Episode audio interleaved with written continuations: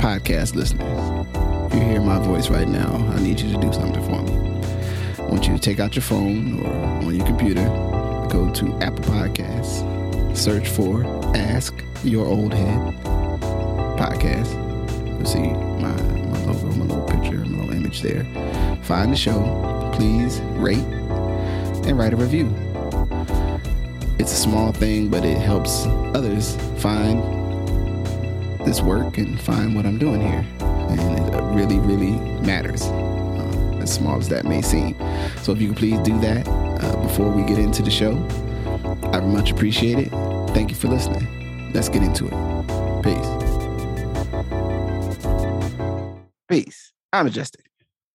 Justice Rajee. Man. So, um, so this week, um, the uh, the understand the seed wonder of, of North Carolina, uh, the, the, one Steph Curry, uh, the the bigger than most of y'all, but y'all think he's small, human. Yeah, because uh, he's six three. I just want everybody to know that. That that means that if you ever seen a picture of me and Majestic, and you're like, wow, Justice, you're like a big guy. He's two inches taller than me. You know, with it probably with the shoes off just you know right. put it out there. You know, I mean, now it might be more slim, more sl- more slight or whatever, but I just think NBA players are consistently like, oh, look how small that person is, and like they're six foot. They're not small. They're smaller than the other gigantic humans. but anyway. right, right. It's kind of like one of those things, the law of averages, but you generally have everyone that's on the extreme end of one of the law of averages together. Yeah. Right.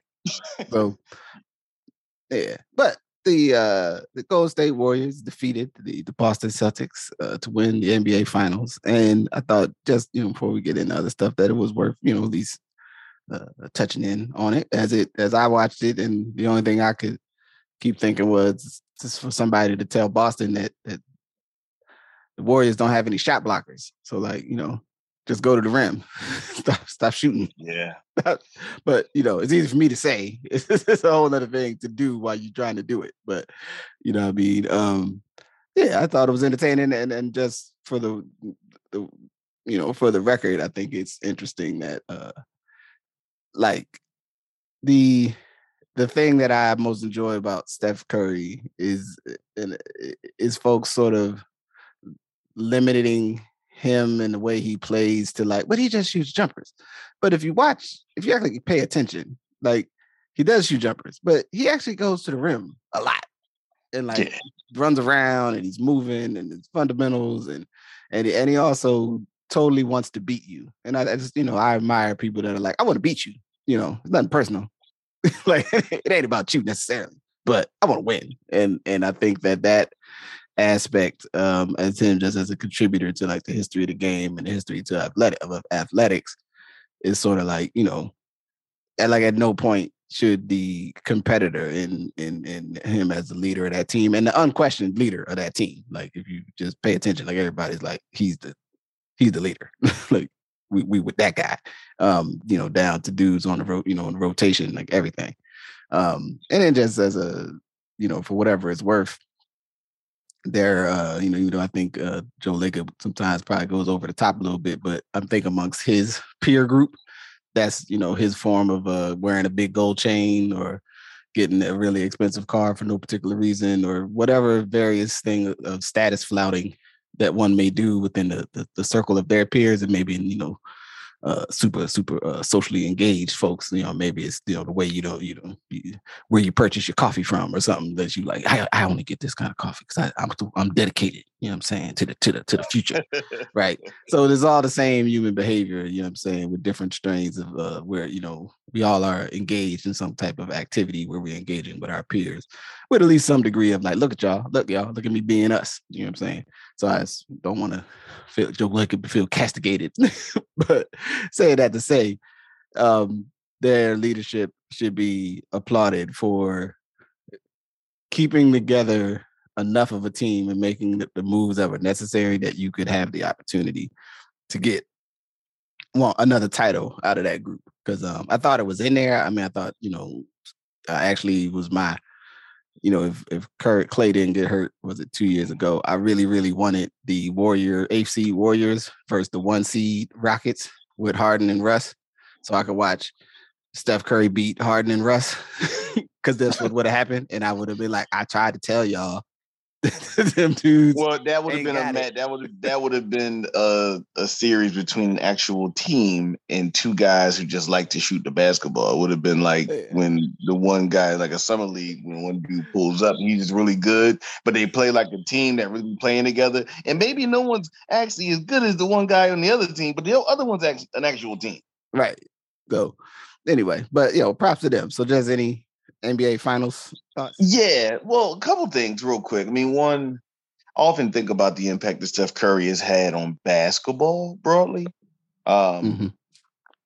I watched the 30 for 30 um, documentary, right, on the AND1 League.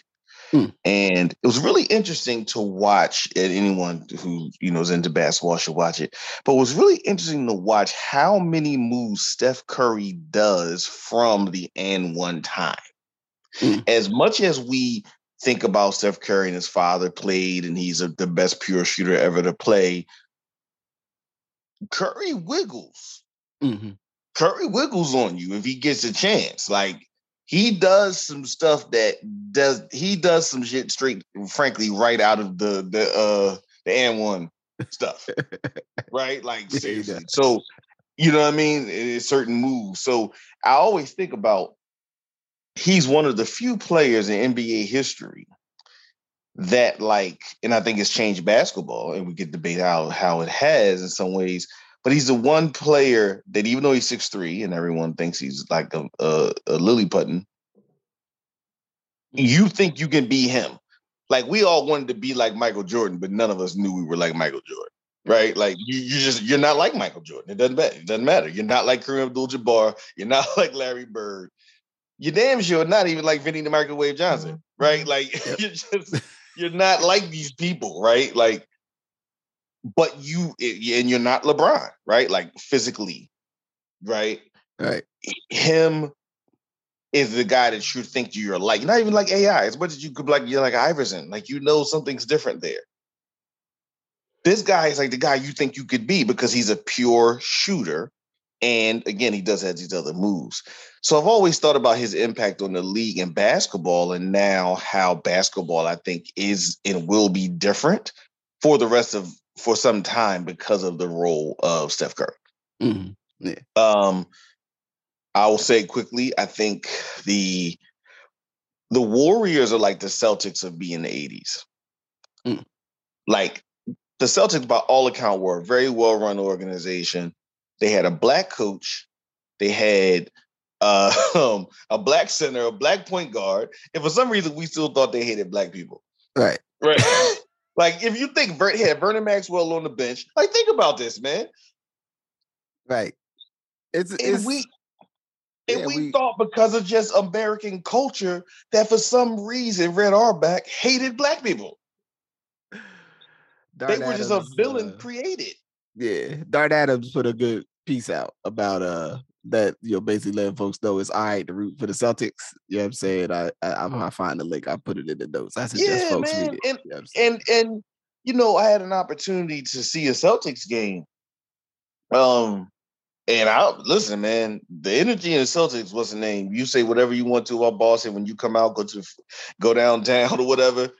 That energy is contagious. So that being said, I feel like that's how we feel about the Warriors now. It's like, oh man, the Warriors, they just keep doing this or keep winning, or Joe Lacob just spends all the money in the world. Like they're just a really well-run organization. And I'm not particularly fond of the war. I mean, I like the style of basketball they play.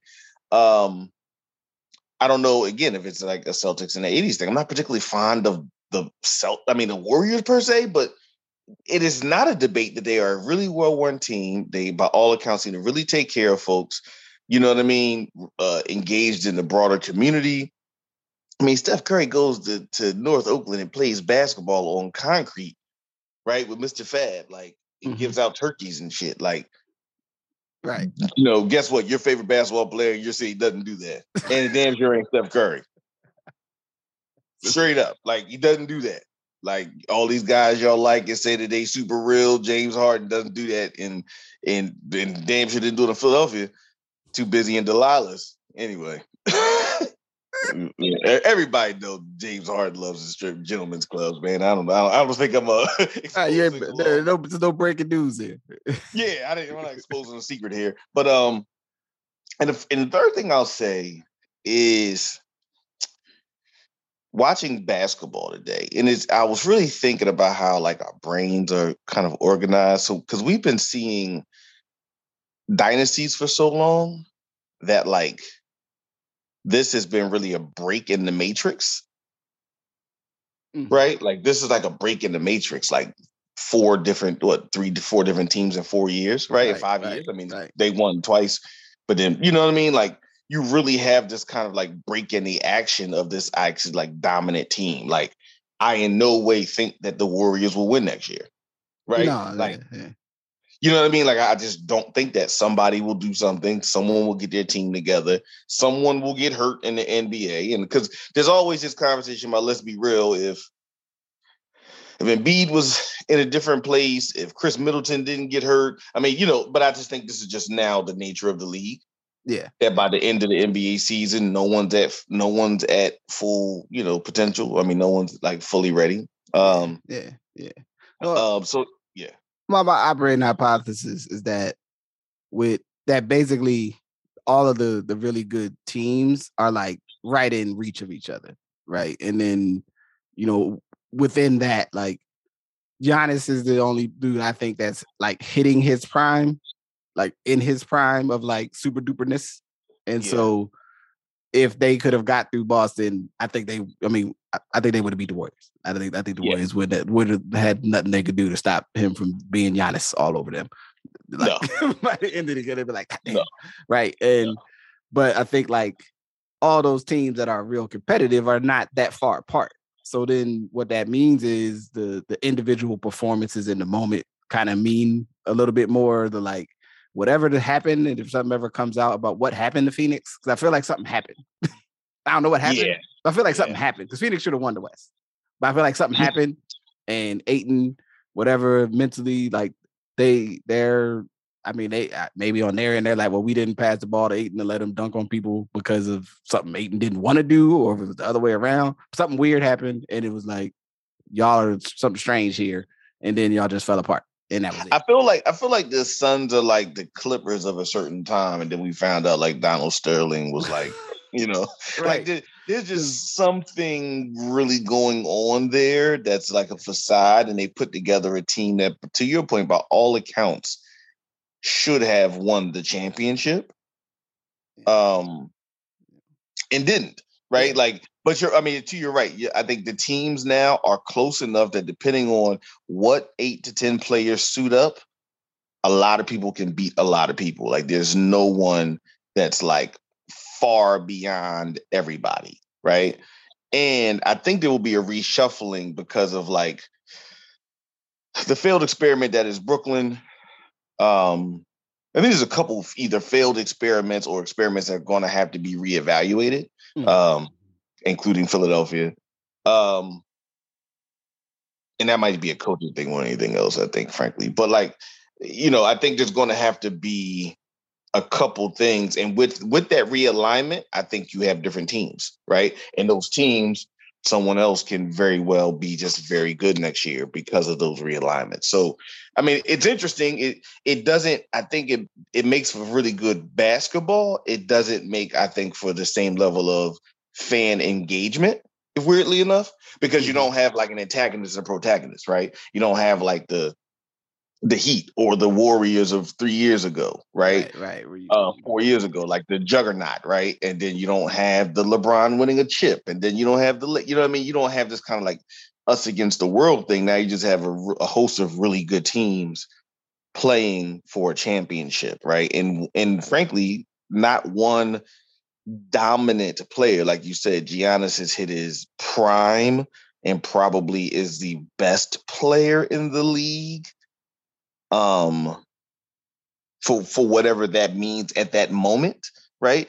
But it's not like when LeBron was far and beyond just the yeah, best yeah, player yeah, that like, on like, the floor, yeah, or like, like when Kobe was, yeah, like when Kobe was just like clearly the best player on the floor, no matter what was going on. So I think you know that that's an interesting um an interesting shift in the, yeah. in the league. Yeah, that's the only other thing I say. I'm gonna, you know, props to Coach Udoka and and, and uh, the Celtics. You know, living here in Portland, and he, you know, cat that uh, I don't know totally from here, but basically at least from high school, he's from out here, and I have a lot of friends of friends who, you know, are friends and, and invested. So a lot of folks here really you know, got love for, for him, you know, and not just as a basketball coach, but you know, I've never met the man personally myself, but you know, for all counts I get, he's a stand-up dude. You know what I'm saying? So like, you know, I think it's actually it's quite a feat to get to the finals in your first year, head coaching a team that quite frankly looked like it was going off the rails. Oh right? man. No, like they was man. they was 500 and they had put together the last two year year and a half of kind of like hey man what are you guys doing you know what i'm saying and he he turned that thing around so Listen, it, no one wants to take for credit that he took a team that was supposed to have the smartest coach at that point, which you know, America, right? yeah yeah, yeah, yeah. um, you know, America, like, but like took this team and saved it. I mean, the Popovich family tree deserves all the respect. I mean, he deserves all the respect in the world, but just like you see when people are coaching, and I think that was the other thing that that, that happened this series that's different than other series. A lot of the series previously were defined literally by the people on the floor yeah yeah right? Like again, kind of going back to those other other series and previous series. That's defined by who's the best player here and who and he, are they just going to score, right? This one was like coaching, right? And I think Boston, frankly, you know, just ran out of gas. Um, and and Tatum, this was his first time in the in the limelight. Um, and there's something that comes with that. Um, yeah you know, that comes with just the like, like you said, like their game wasn't just like, hey, just keep punishing them, right? Like, because that's not their game. Their game is, I mean, Jaylen Brown is the only kind of like all of them are slashers, but he's like Yeah. the pure slasher, Yeah, the, right? uh, so to quote a tweet I saw from Dominique Foxworth, he said, he said Dana Brown go to the rim like a football player at the rec- at the rec league, which he does. It's like, yo, here feel these shoulders. You know what I'm saying? But also sometimes he can't dribble every once in a while, which is well, amazing. yeah, but he loses. Yeah, it, it gets to be too much. Um, but I just think, like you know, yeah, the coach, uh, you know, Coach Doka, like really did an amazing job with that team to really wrangle them and get them to like play at their best. Which again, I think has been lost in our lost in basketball because in a lot of these teams now, the smartest player is on the smartest person on in the in the organization is on the floor. And that's Mhm. that whole LeBron thing, right? Like right.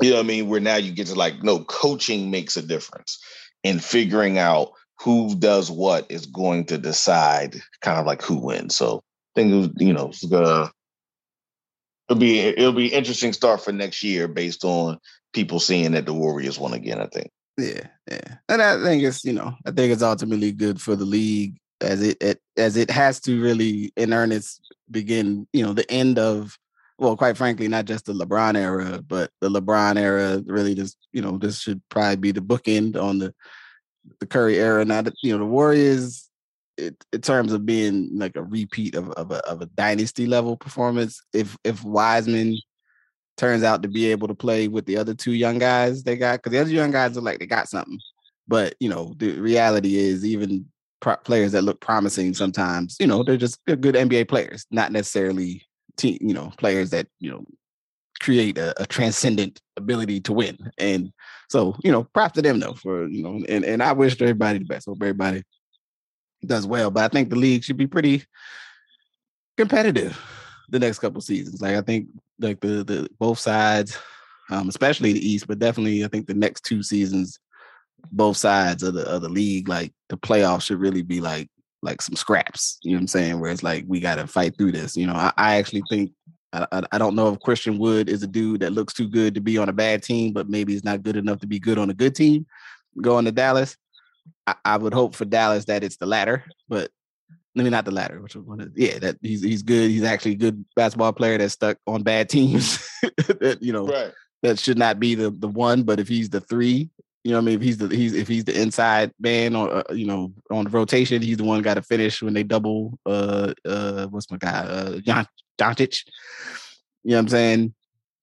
Then that could be interesting for them, but we'll we'll see. Uh, you know, and I and I, I do like about Doncic is that he definitely has a bit of you know I, I like people that understand in the moment. I am beating your team. I'm going to play for the crowd. And I'm also going to show you up a little bit. I know some people don't like that. I like that. That's why I like when when Steph hit the three and put the put the go to sleep up. I said, "Ooh, yeah, you got to hold that one." Rub it in your chest, as our good brother was saying. You know saying? Rub that in your chest. That's all you, man. You let him do that to you. I didn't let him do that to you. You did. You got to come back next year and uh, get your get your pride back. You know what I'm saying? So, any event, NBA Finals. so, um, any other thoughts on that movie? Nah, nothing. Transition, transition. All right. Uh, so the other thing, and I guess it's in light of this because I because I think most people would think of these finals as kind of the first finals that are kind of like back on schedule from since the pandemic started. You know, and I think there's a case that could be made that even I think some said like you know for all the players involved and, and all of us as humans, quite frankly, like that there wasn't an off season. we just keep rolling. But right the strangest thing I feel about this moment, and I say this in light of like currently or in the last month and a half, including this week, having to do in, inside the house quarantines and rearrangements because somebody in the house did, you know, contract COVID. Like, like the like we've kind of act like it's over, but it, like it's not over. But I guess I guess it's you know I guess we've decided it's over, and with the other things that have happened and and maybe fortunately for us the the strain that seems to be running around is not uh as vicious maybe as the earliest and please if someone's a scientist that knows better you know what i mean correct me because i'd rather be right. corrected than be f- spreading you know misinformation but it's a very strange know, and i've had i say this with this with within the site of one traveling quite a bit in the last one and then traveling like within like our household, right? So me drive, you know, drove to Indianapolis, you know, last week. You know, my son spent a week there, and you know, other people going to other place. They went to DC. To, you know, I mean, like so everyone's moving around and doing different things and seeing the way, you know, we're actually traveling across the country, like going in places and you know, I go to some places where we stop, you know, the, the folks working were still wearing masks. Other places, the folks working, some folks were wearing masks, some folks weren't wearing masks. And I always, you know, take a barometer myself on whether I should wear a mask. Kind of like, well, if they work here and they wearing a mask, it don't cost me nothing to throw a mask on while I'm in here.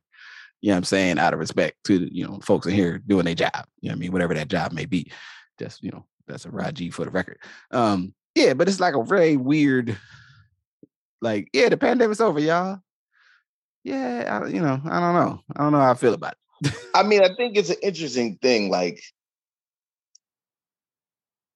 and I'm using again, I want to like to your point, I want to say what it appears to be is I don't know if we're in a pandemic anymore or we're living with the fact that there is a very prevalent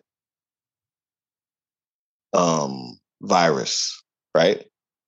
That continues to spread. I don't know what percentages make it a pandemic. It would make it necessarily a pandemic anymore, right? Like, and that's not to say that it's not.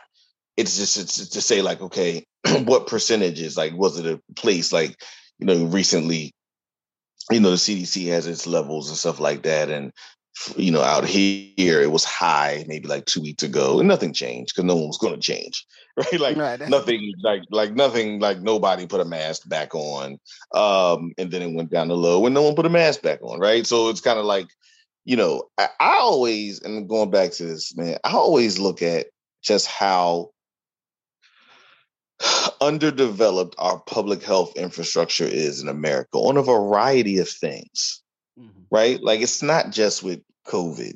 Um, it's with the flu. It's with colds. It's with, frankly, like you know, diseases that are not commun, you know, uh, communicable, like like cancer. Like we just don't have really like this built out public health like structure um, that allows people to understand how to be healthy and protect themselves and each other, right? And so I think what you know, my my take on is that when you had the pandemic in its full fledged, it was not deniable of what you had to do and hospitals being overwhelmed and all these kind of things, right? Like it wasn't deniable about what you had to do to keep yourself safe or keep someone in your family or someone who was immunocompromised. And then like as that receded and as the needs of the economy, right, kind of started to take a higher a higher role of importance than people's health, which in America just does generally. It's like everybody shifted. Um, and then while there are still very real things about people who are immunocompromised and, and do have these things, because our society is not really structured to give a damn about how other people function. Mm-hmm, mm-hmm. Right. And so we have this weird thing of like trying to compel people to do something, but like that's not the way our, the kind of uh, under the structure, right, of our, our infrastructure, health infrastructure is created that you just have this thing of people like, uh, whatever. And it's just like, you, you know what I mean? And you know, it, it's it's it was interesting to me. Uh, I was uh, in DC last week, and like in DC, you still have to put a mask on in uh, the Ubers, in mm like a, a, car service, right? But in most other places, you don't have to anymore because it's like CDC rules, right? Mm-hmm, mm-hmm. And so it was interesting to watch people, and even watch my own adjustment to like, mm-hmm. okay, got to put a mask on, right? Like, mm-hmm, mm-hmm. and it just was that thought because everywhere else, no one else had one on in no way, shape, form, or fashion. You know what I mean? And so I just think across the board, man, it's it's a lot to be said of the psychological ways. I think, frankly, also we were told about the pandemic and the ways that like how it was framed in the beginning, and then you know, science is a process, not a thing, right? And I think we've been taught that science is a thing. So as soon as some that thing has mm-hmm. been refuted, right? People go, oh, just not don't believe in science. right? Like don't believe the science because the one thing has been refuted versus no, it's a process by which you come to learn more. Right. It's a body of it's a body of knowledge. Mm-hmm. Right. And so I think again, I think just that public health space not being as strong as it should be and the ability to communicate public health to the masses of people um, has now gotten people like, oh, it's over. Even if people are still getting sick, are being hospitalized, and it, you know, the prevalence of this virus still is a can be a danger to to some, right? It still it still can get you sick. yeah. right? right. It still can get you sick, just like you know. And I, I don't know if you know we've all made the collective thing. We just got to live with that. Um, you know. Yeah, and that's. Uh, I mean, I think that's the. You know, for whatever reason, the operational space that we're in is that folks, you know, and, oh well, okay, I'll say two things. One, that yes, it's it's it's more or less over you know, like I think I remarked seeing someone that posts something in the group, like, yeah, we all just got it and then we moved on, like about being in some other part of the country. And I was just sort of like, really? Did we all move on? Are you sure we're fine? But, you know, even, you know, like I said, I've traveled a bit throughout the state uh this week, this month, no, I guess last month. And, you know, people just sort of, you know, mm-hmm. people just moving on, right? Like people don't bringing it up. I mean, you know, no one ever made a big fuss about to me about the mask thing. Like when I would wear a mask, they weren't wearing a mask, which you know I think goes to my. I must have you know bullshit the prevention pheromones that I admit or something because nobody ever nobody ever does the stuff I see on videos on the internet to me. Like nobody ever, hey buddy, you don't gotta wear that mask, man. Like, don't ever like no, you know, I don't know. I don't know. I don't think I'm a super tough guy. I feel like I'm a pretty nice person most of the time. I don't think I look intimidating. But for whatever reason, I'm just putting that out there that, you know, I wish somebody would one day just so I could have the experience. I could feel like everybody else. Any event, the uh the general point being that you get around and you know, it's like folks is moving through it, right? You know, the data and how much you want to tend to the data, like it, it, maybe becomes background music. And it's sort of like, well, I've found whatever my niche and rhythm in the things that I do, you know, so my work to my work movement, my responsibility movement, my picking up my kids, my checking on a family member, my social engagements that I do.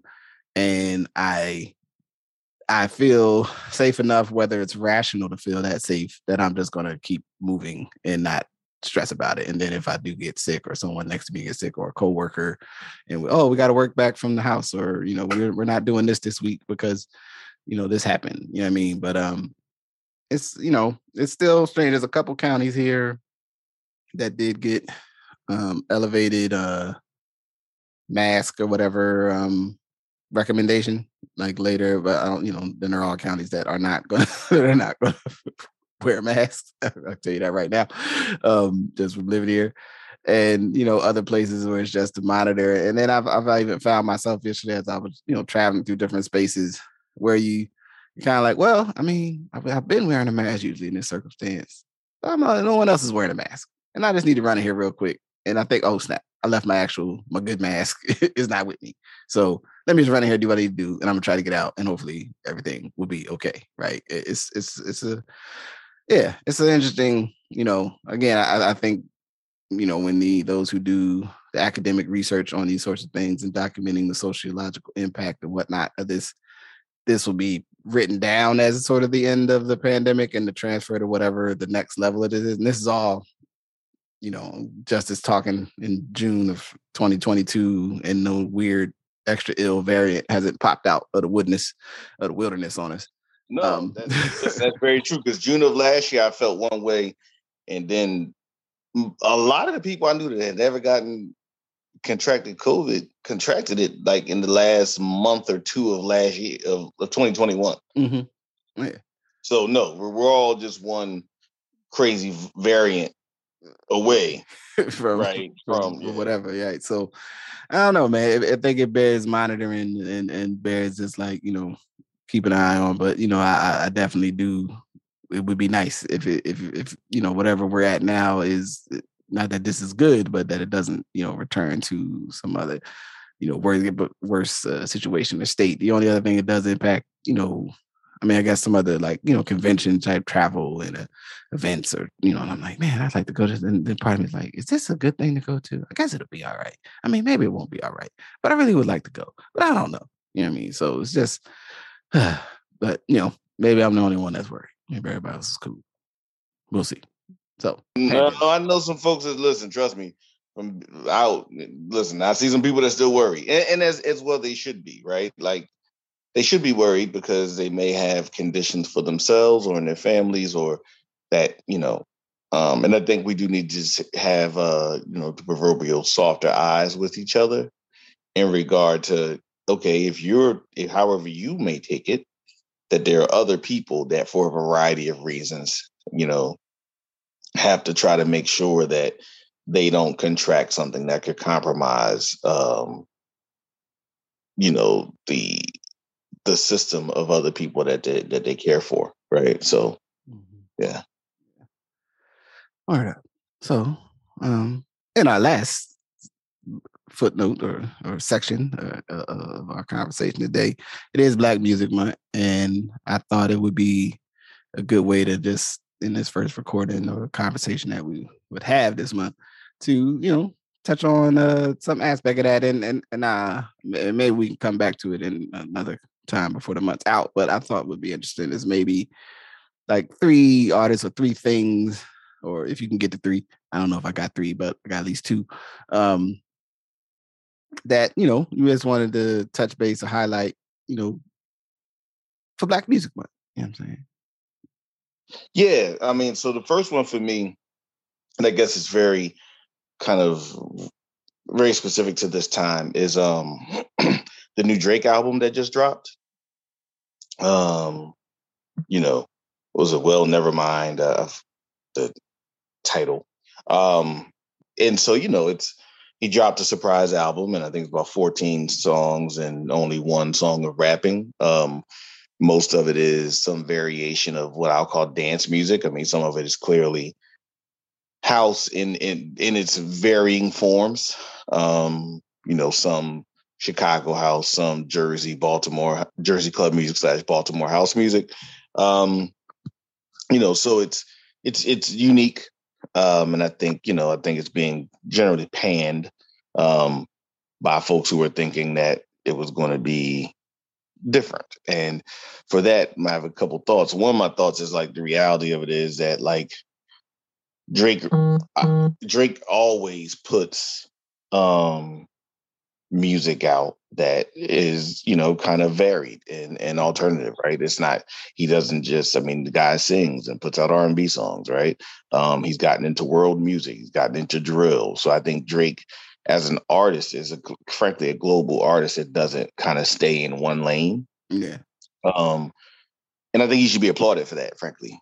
Um i think a lot of you know hip-hop artists um or you know what a lot of artists that are in who frame themselves in the genre of hip hop um, sometimes we can forget that there are other forms of music and other forms of music have had a huge impact on making what hip hop is right? Usually literally and often using the samples of those things to form the music right Mm-hmm.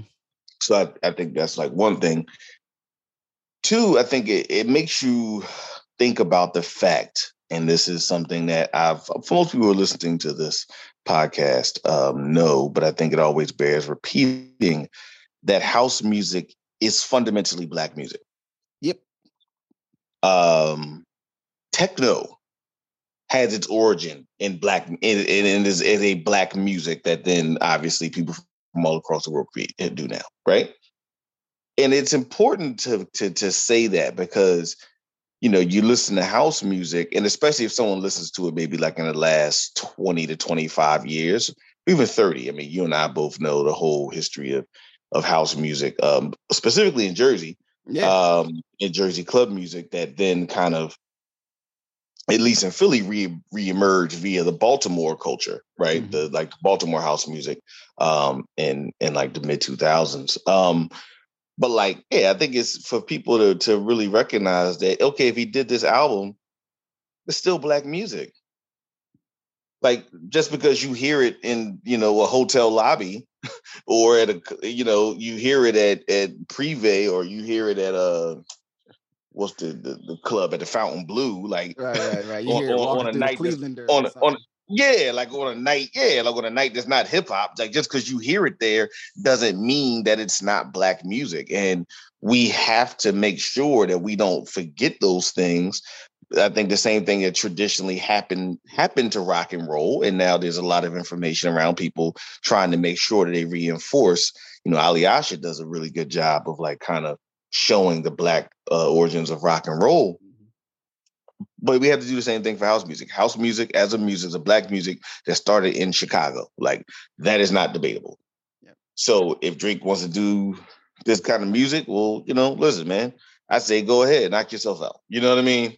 Uh some of the vocals are trash, but you know, um, but that that's his fault. That's not the that's not the music that Black Coffee gave him, right? And Black Coffee, for those who don't know, is a, a really big uh, you know, electronic artist out of South Africa. Um, huge global artist, right? So, you know, Black Coffee gave him the beats. It's kind of like if, you know, if Kanye or Pharrell gave somebody beats and they did they did you know what I'm saying? Like, okay, I mean that's not on that's not on Kanye or, or Pharrell. That's that's on the basura right. that they put over it. Right, right, right. That's that's that's what they decided to do with that uh with the instrumentation that was provided Yeah. them. You know what I'm saying? with that composition they were given, man. So, but no, but like, no. So that's one real quick. Um, I'll give two, and then we'll do go back back and forth maybe on the third one. The second one uh, that I've really been thinking about is uh, been listening to. There's a there was a label out of Detroit in the '70s called Strata Records. Um, it was a pioneering jazz uh, label that it actually at one point then had its own kind of partner label, Strata East in New York um, of you know what we traditionally now would call like soul jazz, um, which is you know kind of like that space where jazz was getting more the kind of deeper vocals and sometimes was starting to have more of the soul slash rhythm and blues sound, but still had that deep kind of like lush instrumentation. Um, I think you still you, you hear some of it in kind of the transitions that was happening in um, Philadelphia International, like in the in mid, mid to late seventies, right? Where you had like these artists who were obviously jazz artists who were adjusting to this new world. But anyway, so there was the best of this record label that it then got remixed by Jazzanova, which is a Berlin, um, a Berlin-based band, and DJ Amir, who is uh, from Boston originally. Um, And I've been listening to it and just really thinking about the power of finding black music from other times and if people do do like a remix to it or something like that like the power of bringing it up to a kind of contemporary stage where people can appreciate it madlib has done a lot of that mm-hmm. um, you know and i think that's really important for new generations because what our current intake of music we have there's so much music being created at, at such a fast pace and given to such a fast pace.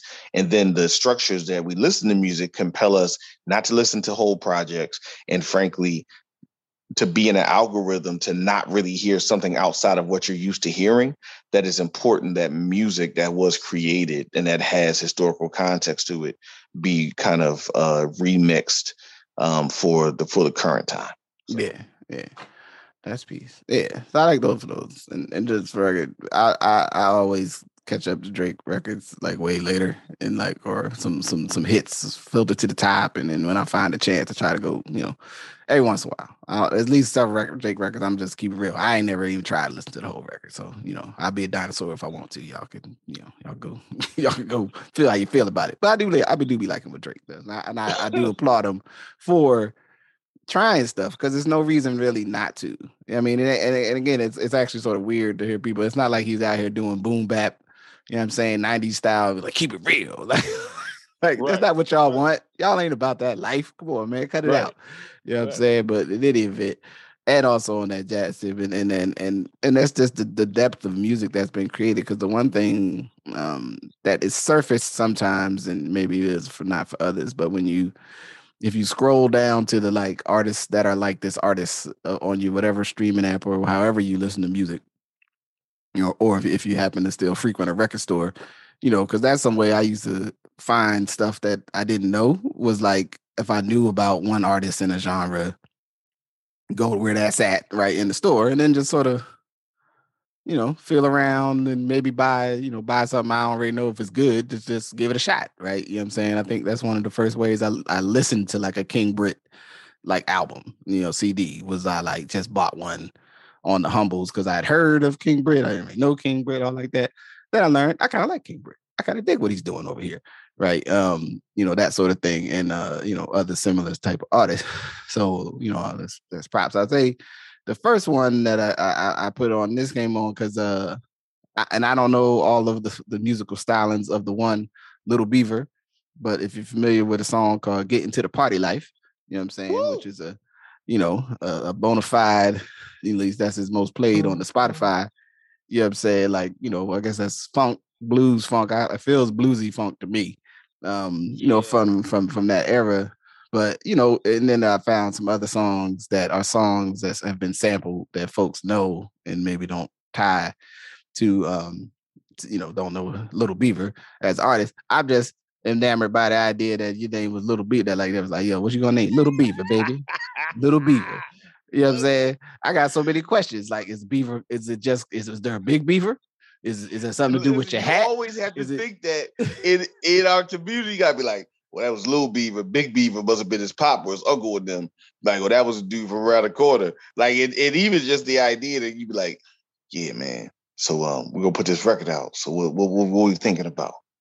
Little Beaver.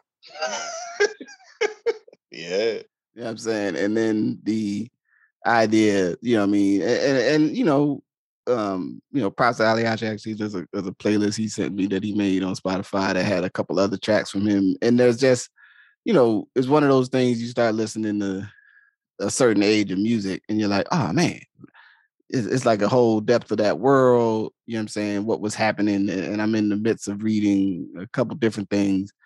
Um, well, currently reading them definitely about like the civil rights era itself, but like the post civil rights era, and then you like kind of that understanding that age of music from different angles, right? And so I've enjoyed that, and I've uh, made it my pleasure to, to, dig a little deeper in the Little Beavers catalog. You know what I mean? See what else is out there. You know what I'm saying? And then um, a second one that was on my list to listen to more uh, is uh, actually it was it was it started with um, when we was watch we were talking about the uh, what's it called?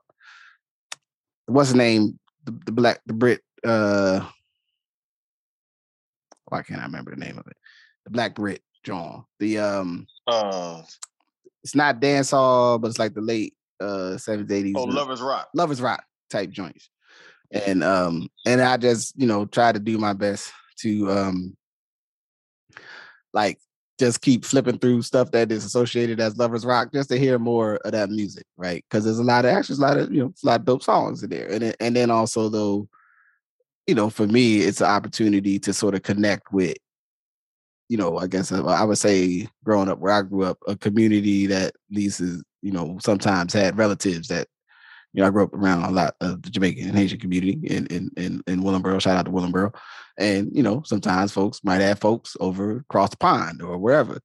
And I think Right, that right. from a diaspora or connection perspective, from just the way music um, moves around and way folks take uh, take pieces or use stuff and still express their own, you know, unique sound. So I tried to like, you know, lean into that. I don't have no particular artist, but I do, you know, it does the Lovers Rock does it plays well. Like when you, you know, you you, you cleaning the cleaning the house, making some food, maybe having a get together.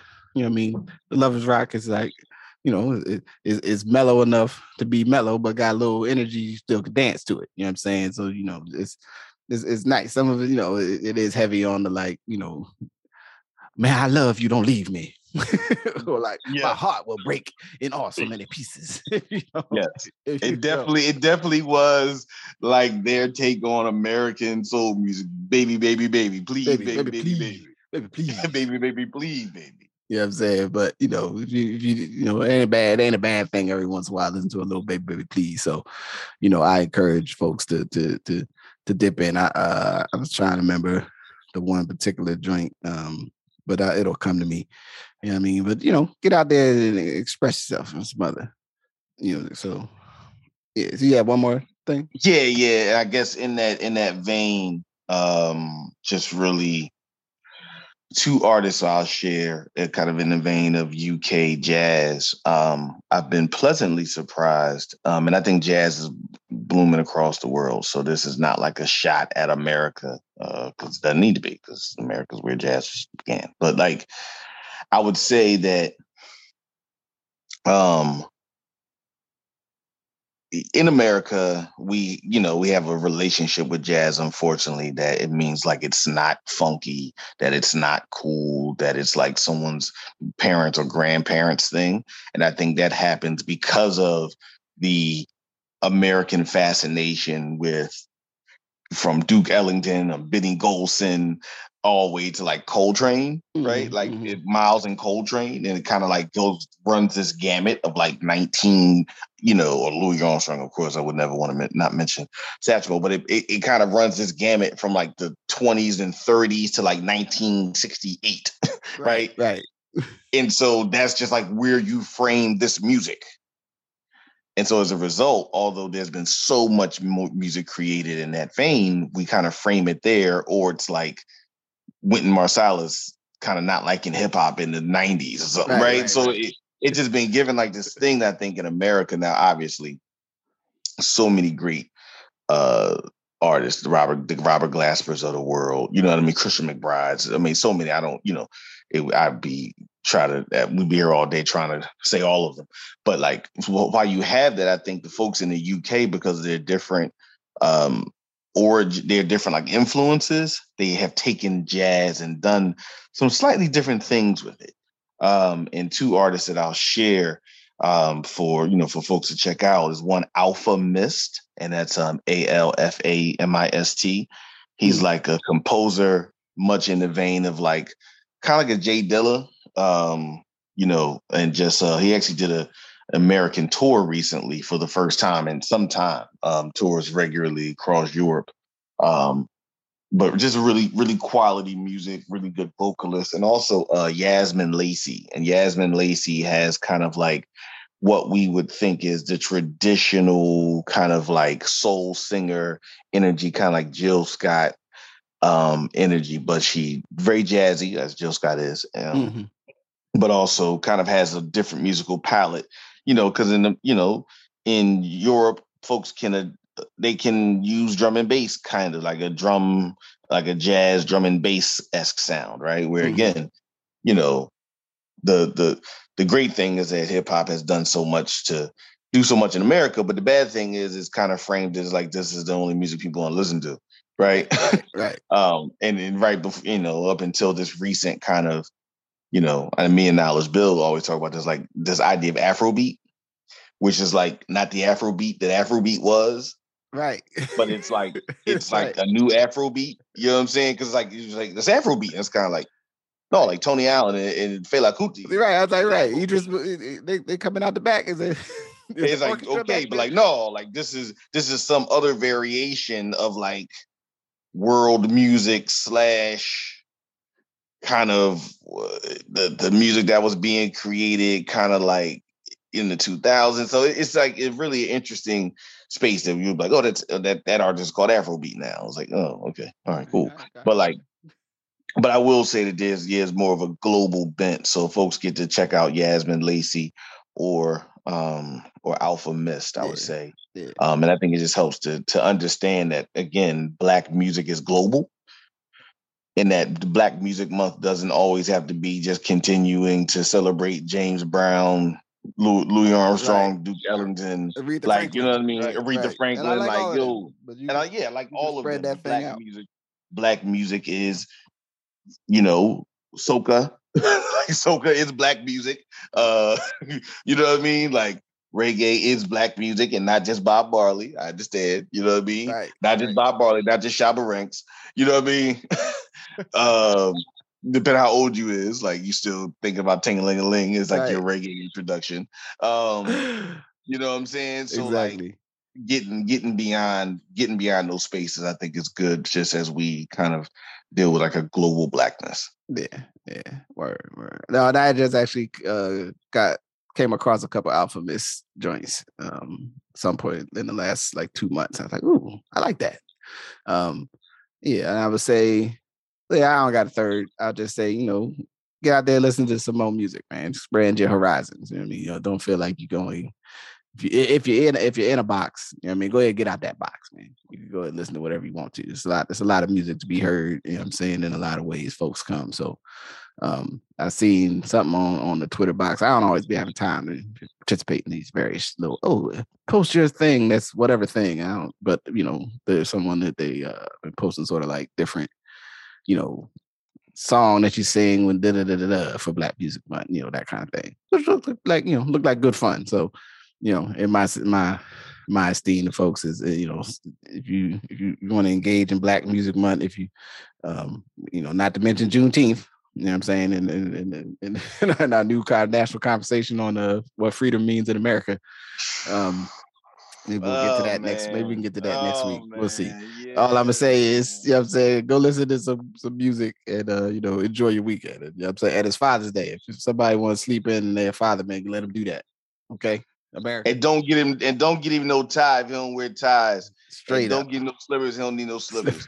Don't don't be trying to get people stuff that everybody be always trying to get. Listen, don't be getting no grill just so he can go cook. Unless right. unless that's his thing. Just like Justice a1. Just yeah. wanted a grill, then fam give him a grill. That's cool. But don't be getting nobody no grill so they can go out and do labor. right. Power tools. right, you know right. No more things to effectuate the things that need to be done around the house. You go out there and do some manly stuff. Put some, put some yeah. Well, it's hilarious too. I, I, I'll say for future conversation because I've been doing some, house fixing stuff, and I helping freedom with his spot. And uh and the brother's like, Yeah, I mean, you do this because you got to take care of the place, not because, you know, like I, I don't want this for my leisure. I want right. I want something leisurely for my leisure time. But you know, that's all I'm saying. Just you know, for the record. But in any event, um, that's all I got. Uh, anything else? Yes, sir. No, nothing, nothing good at order. All right. So that I say, peace. Peace. Thank you for listening to Good Brothers. Thank you to my good brother, I'm Majestic. Uh, Ash Old Head is a creative project created by me, produced by me, uh, with the intent of creating space for exploration, understanding of, you know, masculinity, manhood, various things, at least within the purview study and the frame in which I experienced it. Uh, anyway, if you want to support the podcast, one of the number one ways is to share the podcast. Uh, get out, give it to tell somebody else to listen, put it on for them, uh, play it in the in the background while you're making potato salad this summer, whatever have you. Um, but also, you can support by becoming a patron on Patreon. Just search for Justice Rajee, and you can support me with a little monthly something um, that uh, contributes and helps keep the keep the lights on, so to speak. You can also search for the Etsy shop and purchase a T-shirt or a sweatshirt or a mug, um, whatever suits you. Uh, no pressure though. You know what I mean? I appreciate you listening, and uh, please share, listen, rate wherever you listen to podcasts, and I'll you know, continue to do the rest. I do want to announce that I will be getting to effect um, the profile pieces that I used to do regularly, and my intent is to get those rolling um, and interviews done in the coming months, and by the fall, be able to start sharing those, as well as some other things. So, in any event, please keep listening, and thank you, and be well. Peace.